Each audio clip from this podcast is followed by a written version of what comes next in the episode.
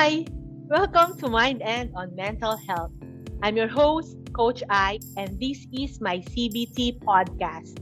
I'm a licensed therapist specializing in cognitive behavioral therapy. In each episode, I'd like to leverage the power of C B T to take you on a transformational journey to a life full of joy and fullness in your relationship with yourself and others. Let's clear those negative thoughts one episode at a time. Join me in my effort to refute strong moods as you choose your battle.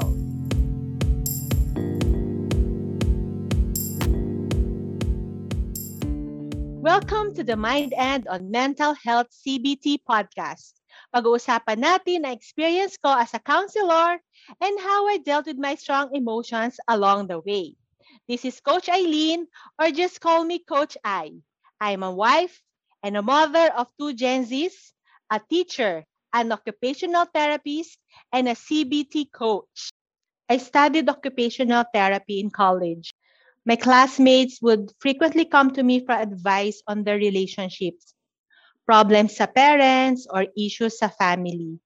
Some of my friends would even express their frustrations with their sense of purpose. Nalilito sila kung ano talaga direction ng life nila. I became their go-to person anytime someone had a problem. Feeling ko, na-attract ko ang mga may problem sa buhay. So anong gagawin ko? I was a student at that time. Wala akong idea about counseling. But I was a committed Christian. I always give advices based on God's word. During that time, I got affiliated with an organization na involved ako sa counseling ng youth. Same situation na naman but different people. I've seen that I continue to attract people into the community who are having relationship or family issues. Young people come to me for help with their love lives and their self-identity. After graduating, I took my board exam on occupational therapy. I work as a special education teacher and O T in a school for children with special needs. I was asked to give advice to the parents of these children. Despite having no formal training and only attended biblical counseling workshops, I was chosen to lead the counseling department. I was given an opportunity to train people of all ages how to give counsel to young people for more than ten years. Pinapadala nila ako sa iba't ibang bansa to train leaders in counseling every year. Nakapunta na ako sa Germany, U S A, Mexico, Thailand, Cambodia, and Botswana. I work with a group and our project was funded by an organization affiliated overseas. At the same time, I managed the organization school and counseling ministry. Then, I reached a crossroad in my life and decided to embrace the new season of my life as a wife and a mother.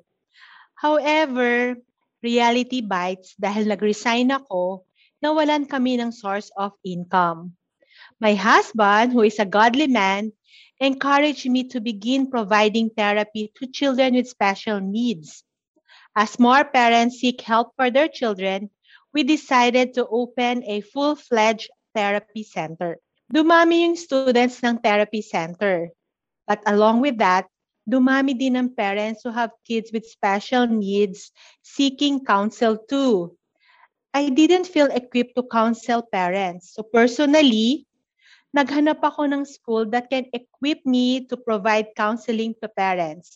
As a result, many individuals seek my assistance after I completed my clinical courses and willing silang magbayad. I just accepted the fact that I was called upon to do this for the Lord. Masaya ako with what I'm doing. I made sure my advices are balanced, meaning it has to be both biblical and clinical based. Fast forward to twenty twenty, napansin ko during this pandemic that the diagnosis of people seeking counsel became more complicated. From simple depression and anxiety, naging major depression to bipolar. From anxiety lang, naging anxiety with agoraphobia. from anxiety to personality disorder. I felt the need to refresh my knowledge in order to better serve my clients.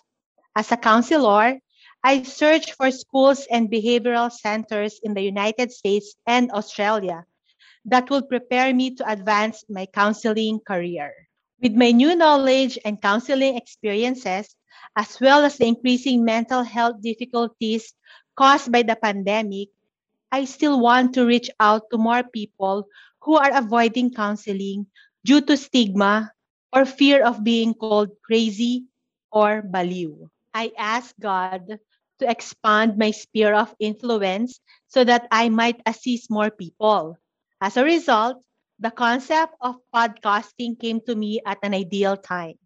I believe that through my podcast, mas madami akong taong matutulungan who would rather suffer in silence or try to solve their problem on their own. By simply listening to my advices, I will be able to assist them. I've also begun co-writing a book with a friend who has had to deal with grief as a result of family members' death. Grief is a complex feeling that is accompanied by depression, anxiety, and anger, and it must be addressed in a very professional and personal manner in order to be healed. Listen in as we discuss how to overcome mental health challenges with adequate education and a combination of biblical and clinical approaches. This has been Coach I on the Mind and on Mental Health T B T podcast. Reach out to me by the Facebook group Meant to Matter, Meant, M E A N T, and my Facebook account, Aileen Evangelista Ang, Aileen, A I L E E N. I borrowed the quote from Les Brown. You ask for help not because you are weak, but because you want to remain strong.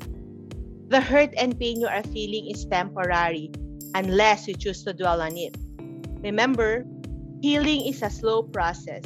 It is a self-realization, and it starts with you. This episode has been brought to you by Kids Hope Foundation Incorporated, Life Coach Group Advisor Incorporated, and Kids Journey Learning Center.